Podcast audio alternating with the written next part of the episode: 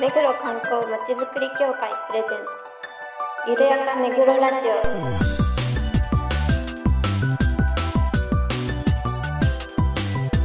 この番組は目黒に関することをゲストを交えてゆるやかにお届けする観光トークバラエティです。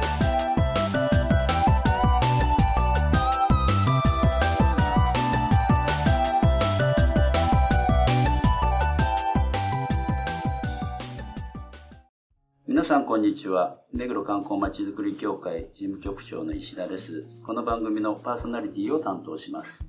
そして、番組アシスタントの石倉です皆さんよろしくお願いしますそして事務局の進藤です。よろしくお願いします。そして、はい、えー作家担当井上です。よろしくお願いします。はい。えっ、と、第、えー何回になるんですか？今回は。23です、ね。23はい回の配信ということで、あのー世の中は自粛、自粛ということで、外出もね、控えて、あの目黒川のお花見もだいぶ去年よりはどれぐらいの割合かね、1割ぐらい？1割ぐらいですかね。ですかね皆さんちゃんとね自粛されて。あの守っていただいてありがとうございます。えーまあ、今後もね、見通せない中で、えー楽しい番組を 今回は 配信できればと。はいはい。まあということでね、思っております。はい。はい。では、早速コーナーに行ってみましょゆるめぐゲストコーナーこのコーナーでは目黒に関係する方をゲストにお招きしていろいろなお話を伺いますう。今回のゲストは、前回配信に引き続き、目黒区をサービスエリアに展開するケーブルテレビ、イーツコミュニケーションズ株式会社メディア事業部部長、神林哲郎さんの後編をお聞きください。まあ、iPhone もね、あの、今新しい機種だということで、あの、コンピューターもね、やってらっしゃるということですけど、もう一つなんか、音楽もね、あの、ご趣味があったということですけど。そうですね。あのまあ本当に音楽を趣味って言ってる人ほど音楽ってそんなに投資が深いわけではないんですけども、レコードもね、まあ、集めてらしたのかもしれないんですけどレコードのお店とかね、はい。そういうのはどうされてそうですね。レコードは兄が趣味でずっと集めてまして、でまあ父もそういう意味では父も最初持ってたのかな。やっぱりなんかこう親の影響って大きいですよね。ええ。でそれの影響もあって、えー、と途中から自分もこういう放送業界とか、まああのラジオとか、まあ、興味持ち始めたのでレコードを自分でも買うようになりました。最初はね何から興味持ったかっていうと,、えー、と兄貴がですね、えー、と神林達郎って言ってた達郎達郎なんですね。はい。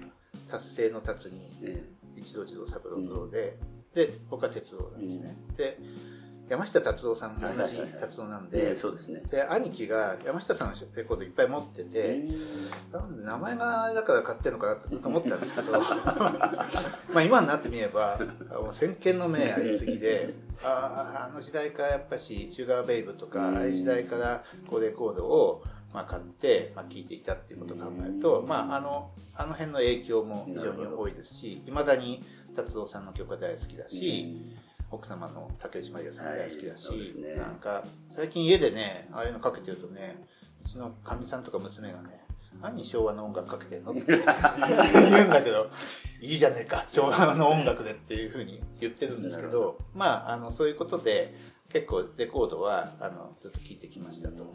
でレコードを聴くのも家だけじゃ大きな音で聴けないじゃないですか。うん確かにね。で、えっと高校時代にちょっと通ったお店が自由が丘にありました。でやっと目黒の話になってきましたけども。自由が丘にチャーリー・ブラウンっていうまあえチャーリー・ブラウンってスヌーピーのあのねうん飼い主ですけど、あの名前の喫茶音楽喫茶。ってういう、ん。音楽喫茶っていうとなんかかっこ悪いね。当時なんて言ったのかな。んていうのかな。まあ。あのでっかいスピーカーが置いてあるそうでようなす。そうです。そうです。そうです。そうです。ああ JBL か。JBL ですね。JBL はい。えっ、とちょっと階段をこう細い階段を置いていくと地下にあるお店なんですけどもそこに DJ ブースがあってで大きなテーブルがあってその上に JBL の4343っていう大きなスピーカーですよ、まあ、普通に買うと120万ぐらい。うんそうですね。ペアで。で一つのスピーカーが80キロぐらいの重さうん、とても一人で持ち上げることもできないし、まあ、二人でも大変なぐらいの、まあ、それぐらいのスピーカーがありましてでそこで、あのーレコード当時の AOR とかああいうレコードをまあかけていてちょっとやっぱり大人になりたかったのかな。大人っぽい雰囲気で。まあ、タバコも吸ってる人もいらっしゃいましたし、まあ、そういう中に高校生で、あの、学生服のまま行って、まあ、本当は行っちゃいけなかったのかな。行って、えっと、まあ、音楽を聴きながら、まあ、アイスコーヒー飲むみたいな。まあ、そんなことをやってた記憶があって、もう今はないんですね、自由が丘に。で、今亡くなった店が非常に、僕が小さい時行った店が自由が丘には多くて、え本当にあの今回お呼びいただくので目黒で何を話そうかって考えたんですよ。行った時に自由が丘だったら少し話せるなということでちょっとネタを考えて今日来たところなんですね。で、えっとチャーリー・ブラウンはまあそれでいいんですけども自由が丘は、まあ、まずは、えっとモンブランっていうケーキ屋さん、ね。有名なケーキ屋さんですよ。で、昔は、あの、僕は東急の田園都市線に住んでまして、えー、鷺沼にずっと幼稚園の時から住んでるので、えっ、と、まあ、東急で育って、まあ、東急の関連会社今入ってますけども、その電車は昔はあの、二子玉川から大井町までずっと繋がってるああはいはい。電車だったんですね。で、もともと二子玉川、えっ、と、水の口大井町は大井町線、今もそうなんですけど、大井町線っていうのがあったんですけど、それにデート視線がつながることになって、で、えっ、と、大井町まで田園都市線っていう名前だったんです、一時期。あそうなんですそうなんです。で、僕はそれで家族と、まあ、自由が丘に出るタイミングが多くて、昔は二子玉川まだ二子玉ができる前とかは、そんなにお店とかっていう、そこでなんかっていうとイメージなくて、二子玉川園っていう遊園地のイメージね。うん、があって、えで、えー自由が丘はやっぱりこういろんなお店がこう軒を並べ並べていてで、えーそこのモンブランでのモンブランのケーキを買って帰る。うん。それから、えー、と中華50番っていう中華料理屋がえあありましたちょっねとご存知？昔ね。そう。50これもね地下をちょっと置いてってうね、ん。えー石倉さんだったらもう考えられないけど入り口にこう昔の切符を売るようなねこうチケットチケットを最初に買うんですよ。例えばラーメン。食券ってこと？食券食券食券食券。食券。を紙でこうだ紙じゃないなあれプラスチックかな、食券をこうでお金出して渡されてそれで席についてやるみたいな。あでもラーメン屋さんってそうですね。え？え 今そういう経験って今もあります？あラーメン屋さんって？え？あるあるとこある。そうですね。ああんまりバカにすんなよって顔してます。ね。ああそうね。でその話はまあ大切。でまあそこでね、まあ、よくある焼きそばとか天津丼とかまあね昔ながらのそれを、まあ、親と食べると。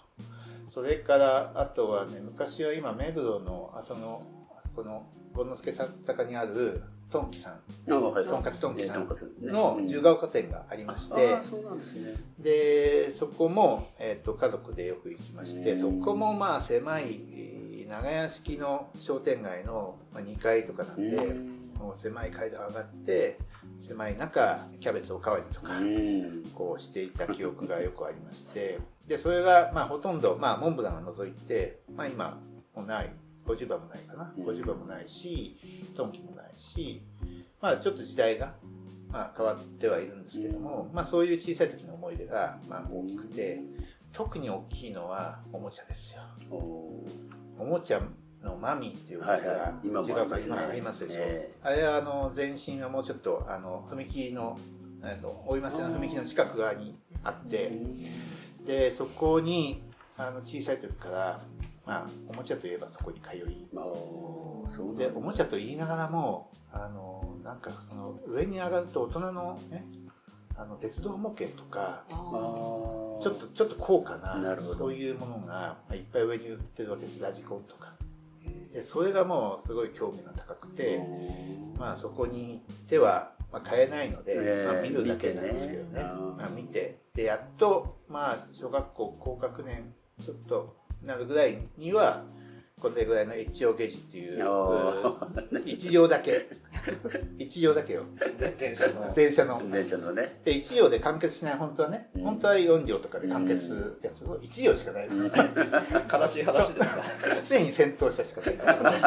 戦闘車をこうぐるぐる。機動車。そうレールもぐるぐる回るだけのレールを買って。る 一生ずっと回ってるわけですでそのゲールの中にこう回しながら自分でマッチ箱とかでホーム作ったりとかこう徐々にこうトンネル作って徐々に。え徐々にこう自分でイメージを出しながらこうやっていくっていう、えそんなことやってましたね。引きこもりじゃないですよ引きこもりではないと思うよ、まあ、自転車乗って外も遊び行ったり。ね、うん。昔はねあの多摩伝都市って本当にあの野山を切り開いたああ、そうですね。街なので昔はもう遊ぶとこいっぱいありまして、うん。本当にあの木に登ったりとか昔ながらのね遊び方をしてた記憶はありますよ。だからそういう意味ではオタクではないんですよ。閉じこもってね。引きこもってはい。なかったぐるぐる回ってるのずっと見てるのかと思って でもその我々我々我々って言っていいのかわかんないんですけど、私もそうでしたよ。そういえば。こんな電気機関車じゃないけど、ウィーンってあのね、はい。コントローラーでぐるぐるぐるぐる回るのうん。やってらっしゃい作りました。よ買買ってもらいましたよ今度局長とやろう。あれさっきあの昭和の歌って奥さんたちに言われるってはい。言ってましたけど、今もレコードって聞いてるんですか？あ今はレコードじゃなくあてえっ、と Google そう なるほど。電子系で。Google ホームですかねうちで今流すのはあのスピーカー持ってるんですよ、えでプレイヤーも持ってます。あの、うん。ちょっと一個ちゃんとしたやつは実家にあるんんですけど、あの家でも聞きたいんでちょっと、まあ、パソコンにダビングできるようなちっちゃいやつは買ったんですけどやっぱ全然家狭いので使ってないんですね。で、えっと音楽といえばもう今はもうネットでそうなんですね。聴きたい時に聴きたい曲がすぐ出せるので、まあ、やっぱりそういう聴き方になっているんだけどでも、えっとたまにはうんちょっといいいい音でうん。ちゃんと聴きたいっていうのは気持ちはありますね。え私も昔いまだにスピーカーだけあるんですけど NSM とかねヤマハのねあのいいやつ買って、はいはい。あとプレイヤーも今あのちょっとしまってありますけど、うん。あ懐かしいね。今話聞いててあやったなーなんて。それだけ響い。てますけどプリメインアンプも自分で作っここでたりとかねなんか線が引か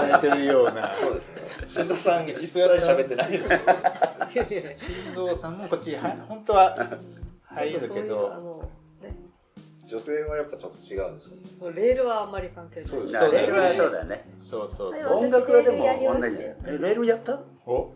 あ乗り物好きだもんね。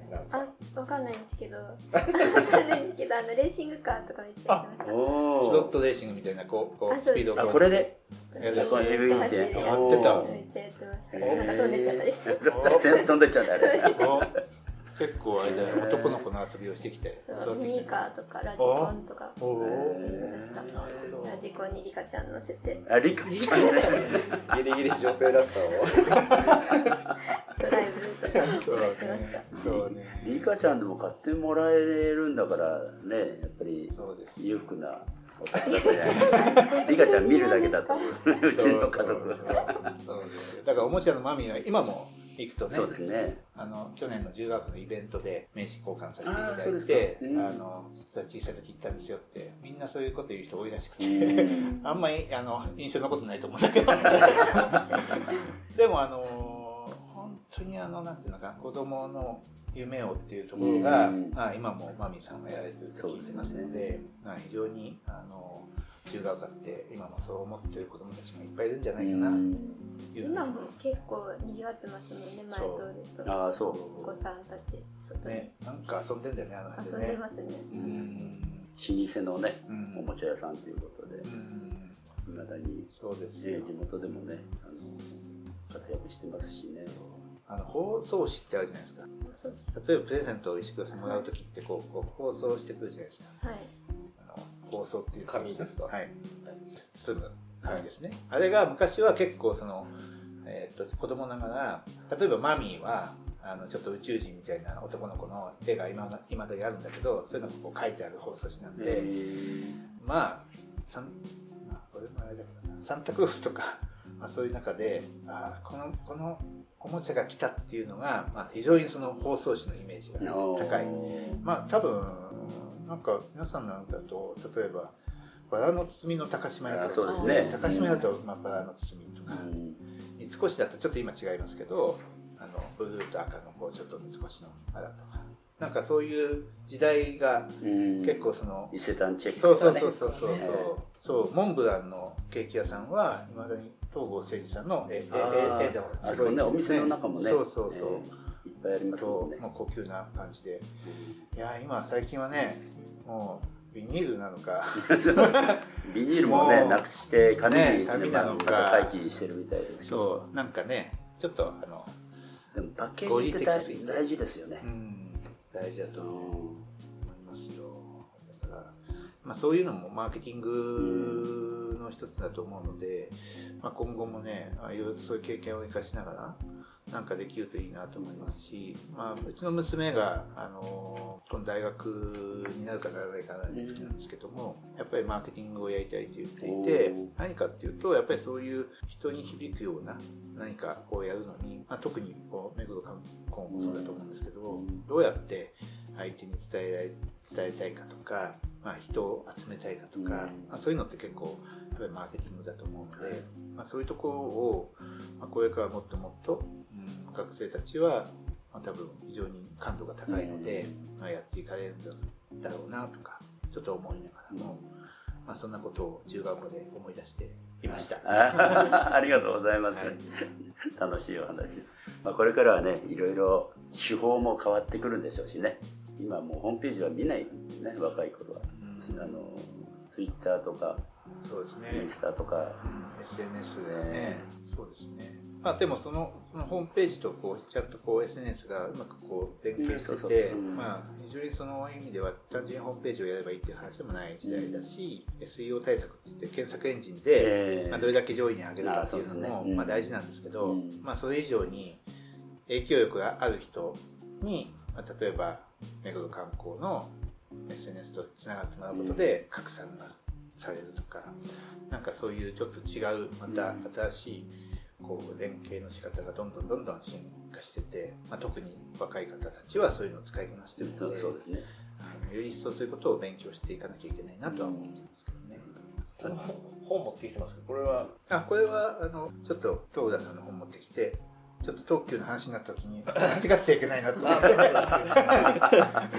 そう。あれ あれですよね。東急電鉄さんの社長さんはいつこむさんのご出身。社長やから。今会長があ会長さんですか、がグループ代表の野本さんが、ええ。あのうちの社長をやられた時代があったというそうですね。ことと、東急の,、まあその沿線に僕住んでいる中で、まあ、いろいろとあの今の東急をやってる執行役員の方とかももう本出されたりしてるんですけどもうん。もともと東急って前身は目黒蒲田電鉄っていうねうん。そういう意味ではこう目黒にめちゃくちゃこうあってで、えー、とその町の開発も専属で都市っていう、まあ、専属をまずね。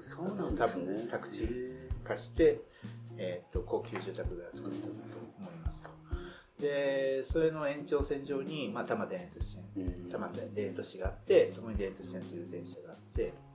で今考えてみると、まあ、目黒って結構あある意味東急のうん。一番大元原点だったのかなと思いつつ、まあ、田園調布もそうですけども、うん。まああの非常にその今のこういう郊外型の都市っていうのはもともと関西からも始まってますけども、まあ非常にその渋沢栄一と栄一とか、えー後藤啓太さんとか、まあ、その特急をずっとの脈々とつながっているものが、まあ、今の僕たちの仕事に結びついてるんだなというふうに、まあ、感じてましてやっぱりこう住んでいただいている方に、まあ、いろんな生活サービスを今提供しているということは、まあ、非常に東急としては私鉄の中でも、まあえっと成功している、うん。まあ、会社なのかなというふうに思いますが、まあ、ただ、えっともっともっとやらなきゃいけないことっていっぱいあるような気がして特にまあ高齢化も進んできてますし、まあえっとどういうふうにしていったら、まあ、この沿線の価値が保ちながら、まあ、皆さんが住みたい街で行ってもらえる。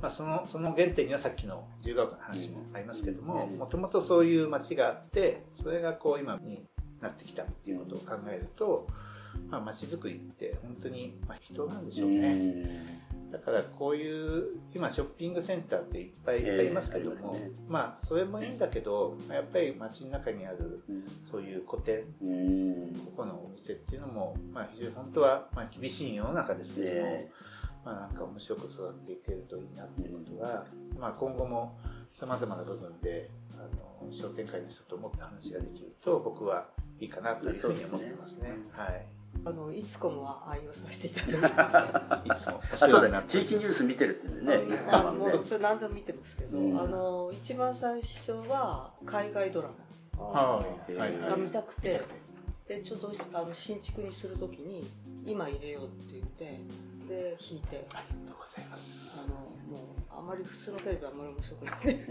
大体毎日いつこも 海外ドラマをありがとうございます。ありがとうございます。そ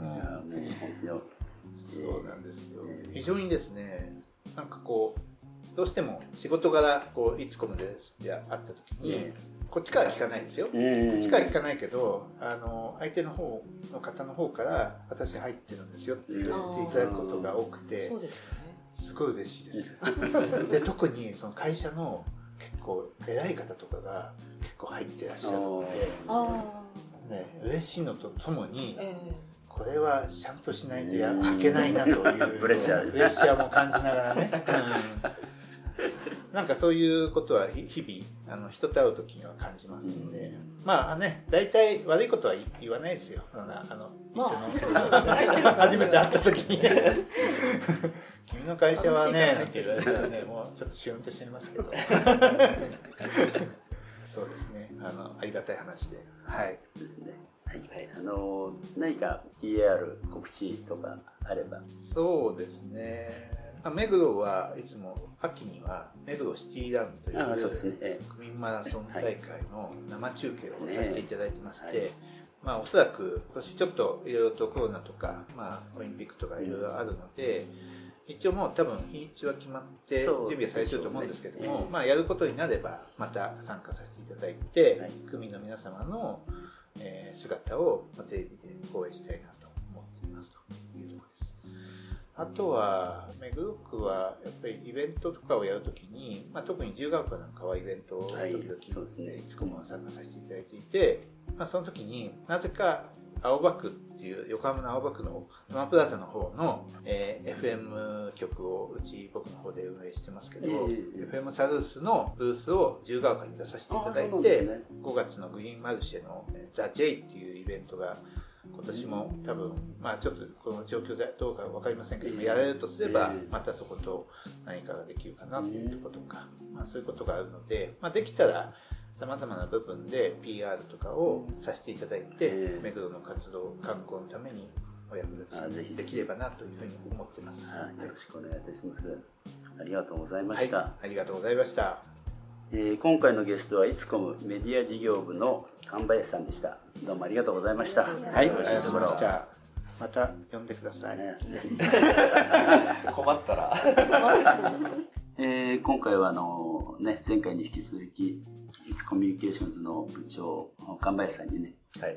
の収録をお届けしました。えーまああのいろいろとね若い頃自由が丘でねはい遊ばれたということで、あの懐かしいレコードですとかね話もありましたけれども、えー楽しんでいただけたでしょうか、えー石倉さんどうでした？楽しいお話いっぱいで自分の子供の頃とかも思い出しちゃいましたね。何でしたっけ？スーパーファミコン？ああそその世代か。もうすぐお父さん買ってきたんでもうずっとやってましたね、あそう。スーパーファミコン。懐かしいねングとかめっちゃやってましたあれ新藤さんは音楽なんかの話はどうだったんですか？ああの音楽喫茶っていうのはあよくは私はそう。あ自分はあんまりそういうところに出入りしたことがないんであの辺のことがよくわからない。ただ まあいつこもは、まあ、さっきも言ったように、ね。あの愛用してますんででもう本当にもういつこの中で生活してるような非常に身近ですけど。そうか生活の中にねもうええ入り込んでるっていうことですね、でもケーブルテレビって私が入ってた頃はあれですけど今すごい多いじゃないですか。うん。いろんなうん。いろんなのが。でドラマだっていろんなネットで見たりとかあるから。い。やそういう意味だとこれから大変なんだろうなって、競争がね、ね、つくづく思いました、で、ネットで動画がね、ね、今、あの、なんだ、今回のは何々で見て、見てくださいとか、ね、放送終わった途端に言うじゃないですか。うんいやそうテレビは過去のものは何々見ないですよ。はテレビ自体あんま見ないですもん。そうなの？はい。いまあ、そう今時はそうです。あそうなんだ。見たいのは後からその動画配信で見るんでわざわざその時間にテレビを見るってことはあんまり。へえ何やってんの？どういうことですか？いやいや、テレビみたいで何か趣味だとか？あだから動画見たりしてますあ、テレビじゃない動画を見てるってこと、意味。はいああ、そういう意味か。後からドラマとかまとめてみたりとかなるほどね。ああ、そういうことか。そういう、だから生活パターンが変わってるってことか。まあそうですねね。俺なんかほら動画じゃないけど、テレビ、テレビをさ、見てた見り見る時時代で育ってるから、テレビがおはようございますって、まずね、お互いに。朝起きたらまずテレビつけるそうそうまず、帰ったらまずテレビ。そうです天気予報だからね。こんばんはとか、こんばんはってけど、ちゃんと返事してあげないといけない。返事してやるけどでもそれってあのニュースってだけですよねああニュース。朝と夕方ニュースは見るねあそれだけで十分って感じですそういうことね。テレビがね。テレビは井上さん懐かしかったんじゃないですか？まああの頑張りさんとはちょこちょこ飲むのでああ、そっかそっか。はい今でもね。そうですね、うんあの、まあ、ずっとお世話になってます。まあ、あのいう人柄というかキャラクターの上司なので、非常に部下としては楽です、そうですね。懐も広そうだし。そうですね。まあ、ね、うん、いい上司だと思いますよね。えーということで、今回振り返りました。あの、今後の話をここであのお伝えしたいと思いますが、あの、新コロナウイルスの拡大防止という観点からですね、ゲストをお呼びして、えー収録ということがなかなか難しい状況ですので、ゆるめぐの配信もしばらく、えー見合わせたいと考えております。あの、楽しみにね、聞いていただいている方には、大変、あの、申し訳ありませんけれども、えーその代わり、とはい言ってはなんですけれども、はい新たにですね、えー YouTube で、はい。都市伝説ツアーズ、えー都市ボーイズが送る、そうですね。あの、協会企画のうん新番組。の、あはい PR 番組ということですね。はい。えー都市ボーイズの、えー都市伝説ツアーズ in 目黒。はい。はい。というタイトルで配信しておりますので、ぜひそちらで、あの、お楽しみください。はい。